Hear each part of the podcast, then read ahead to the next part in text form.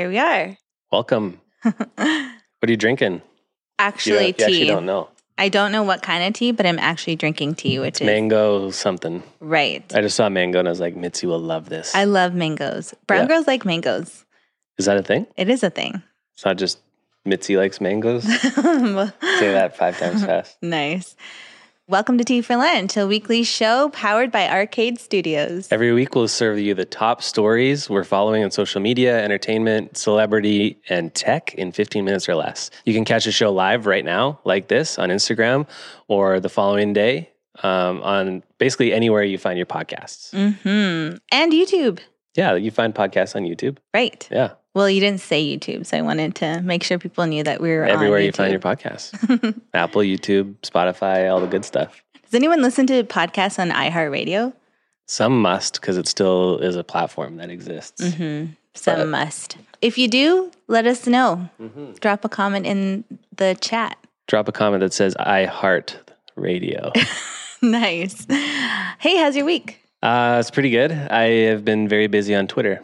Yes, I've been very impressed to see that. It's pretty cool that you're on Twitter and about time, to be honest. Yeah, I think for a long time I just neglected um, creating much content on social media because I felt like I, if I was going to do it, I had to do video like everybody else, and um, video just doesn't come naturally for me personally. Mhm. I can do That's it. okay. I'm on video right now, and things are fine. But I just feel like me being like a video content creator by myself is just it just doesn't feel right for me. Yeah, we need to normalize that a little bit more. Like, you don't have to be an on camera personality Yeah. if that doesn't come naturally to you, like it would for me, for example. So I think it's great that you're on Twitter. Yeah, and I feel like people like me, like that would want to hear what I have to say, maybe don't even consume content that way anyway. Mm, Like it doesn't seem like there's a lot of people like me doing video content. it's true. I tried to find some and it's there's not. Yeah. And I don't know exactly what people like me means, but like male business owners that um, don't have a beauty routine that are you more have interested a in beauty sports. routine. I have some skincare products for sure. Don't be shy. Thanks to you. Uh, maybe I'll maybe I'll do a Twitter thread about it. Yeah, you but um, do, I actually I actually shared a little bit on Instagram about how I was going to do more on Twitter. I also spent a lot of time on Reddit, um, but Twitter is specifically where I'm putting more energy. And I did a poll on Instagram just to ask people um, what their most natural form of content creation is, like what comes easiest. And I asked between short form text, long form text, images, or video. And it was actually overwhelmingly short form text. I was surprised. I expected still a lot of people to say photo or video. And yeah, had a decent amount of those responses as well. But it was just kind of comforting for me to know it's not just me. Yeah, love to see it. And you have a lot of wisdom to share. So I'm excited for this journey for you. Thanks. It just translates easier for me to writing than it does to talking, being a talking face on a camera. But yeah. Um, yeah, I've been having fun, getting some good engagement, trolling people here and there. Got retweeted by Ad Age yesterday. That felt good. Cool. Yeah.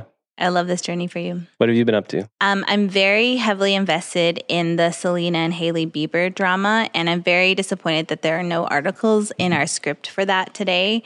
But When I opened the script, I was surprised yet relieved. well, I guess I'll save that for another day. But it's been interesting to watch. I I don't love drama like this, but I also love drama like this. Knowing way less than you know about this, I would just probably trend towards Team Selena. Good job, Michael. Is that the right answer? Yes, Okay. correct. She just seems more chill and less less of a diva. okay. Well, I don't think you should be calling people divas, but Okay, sorry. Edit this out. Anyways, um, we got a lot to talk about. Also, I'm still sore from dodgeball a few days ago. It's crazy how I don't even hit, like, throw a ball aggressively or hard in any way, shape, or form. And I'm still so sore. How can you be so bad at a sport, but your body hurts so bad at the same time? I think that that is a thing that makes sense. If you're not good at it, that you would be in pain afterwards. Ugh. That you don't do it often. Working muscles you're not used to working. You But after I played dodgeball for the first game, my forearms were sore just from like gripping the ball and trying to throw it as hard as it's possible. It's my shoulder and my core. It's crazy. Um, and our team is amazing and we've got strong Mighty Ducks vibes like because we are winners at Flying heart V but it just doesn't quite translate in the score. So we Hmm. we were annihilated last game and it was so bad that even the ref came and played with us. We have some good highlight reel plays, but we just can't finish. Yeah. It's Can't okay. finish the W. Yeah. We'll get there. Yeah. We've been playing a lot of teams that are like a team made up of people that signed up individually. Yes. And I can't imagine a world where I would sign up individually to play dodgeball where I, I don't know anyone that I'm going to play with unless I was elite at playing dodgeball. That's the differentiator. All these people are very, very good at it. And I actually, at first, I was like, wow, I, I couldn't see myself doing that either. But now I'm so happy for them. Like they found their people in their community. There's actually one person that was on the team that we played against this week who is on a different like team and he was subbing in for someone. So he's like good. He's like, find me as many opportunities to play dodgeball as possible. Totally. I was like, as you should. You're amazing at this and very agile. I think that's like a a thing that differentiates the people who are good at it from the people who aren't. Part of it is there's also some like weird detailed rules too that I wasn't prepared for. Like you can't hold more than one ball at mm. a time. So Yeah. if you're holding a ball and then you catch a ball, you're actually out. It, Yeah. do- it doesn't get you what you want it to get you and stuff like that. But anyways, on from dodgeball. I can hear people turning this off. Let's get into the stories. Cool. First up, is this the beginning of the end for TikTok? Yesterday, it was announced that Biden has been given the power in the US to ban TikTok if necessary. And then just this week, Canada follows suit and banned TikTok on government owned devices. And then earlier in the week, the European Commission ordered staff to remove TikTok from any work devices or personal devices that they can access work accounts from. They said the move was made because of security grounds and they're worried about cyber attack, attacks against the corporate environment of the Commission. And as a reminder, if you didn't know, I didn't know this until now, but India has completely banned the app back in 2020. So there's lots of talk that I know people have been talking about banning TikTok in the US for literally years, but it sounds like the move is, it, it might actually happen. Yeah, and I think if one world power does that, then more will hmm quickly follow suit. So if the US does it, I wouldn't be surprised if the UK and Canada follow suit. Or Totally. if the UK does it, I would, US is absolutely going to do it. hmm So yeah, it's a volatile time to be TikTok. Absolutely. And just reminds us that if you are a TikTok creator, it's so important to diversify the platforms that you're posting on and building audiences around. Uh, just because this could happen. Do you remember, like, was it last year or the year before where Instagram was down for like two days or something and like everyone was freaking out because I think they, it was only one day. Was Yeah. it just one day? Well, people, you know, invested so much time and energy into building these platforms. And for so many creators, this is a huge source of their revenue Mm-hmm. and how they make money. So when that platform just goes down without any control or power to it, like, what do you do? So it's just important to like find other platforms so you're not just solely concentrated on one and we were talking earlier that like youtube is just such a uh, it's more of a it's not an emerging platform but it's getting a lot of emerging excitement right now because of the introduction of As shorts emerging formats. Yeah. yes um, but it's been a really stable platform so that would be a good one to start you know building content on Yeah, and I think the reason we we are lean towards that is because when you're experiencing volatility on a certain channel or a risk of losing that channel or, or your audience on that channel or even your content on that channel, what is the opposite of that? It's stability, it's predictability, it's also ownership. So, um, and it goes beyond just video content. Like outside of video creators wanting to maybe invest now in YouTube and YouTube Shorts because it is an emerging um, format on the platform that has more of a track record and is more trusted. Um, it also translates to conversations around other forms of content, like we were talking about written content before, blogs, for example. Um, a lot of people publish blog content on Medium or Substack, and those are third party platforms as well. They're not under threat of being banned in the US or Canada right now, but they are still vol- more volatile than owning your own domain and owning your content somewhere that that you have full control over. So, just a good reminder for you to figure out how to own um, as much as you can, whether it's the email addresses of your audience, um, the content that you're producing on like a blog website that you've created that you own the domain for. You can always still use a platform like Substack or Medium as well, but just uh, just source it back to your your owned domain rather than having it be the primary platform where you're hosting your content. Totally. We're three months into 2023, and it feels like this year is already so volatile in terms of like social media platforms like Twitter and all that's happening there. TikTok might be banned. It's just wild. Like 2022 felt like a year of change. Like there was always updates and changes happening to all these platforms. And now it's just the year of instability, mm-hmm. unless you're on Google. Unless you're Google. yeah, and I've heard rumors about Google removing cookies Oh, eventually God. too. So th- we can save the data privacy conversation for a future session. But um, yeah, Don't worry, we're not going to talk about data privacy. Stay with us. more change is a- afoot. Yes. On to the next one. Cool.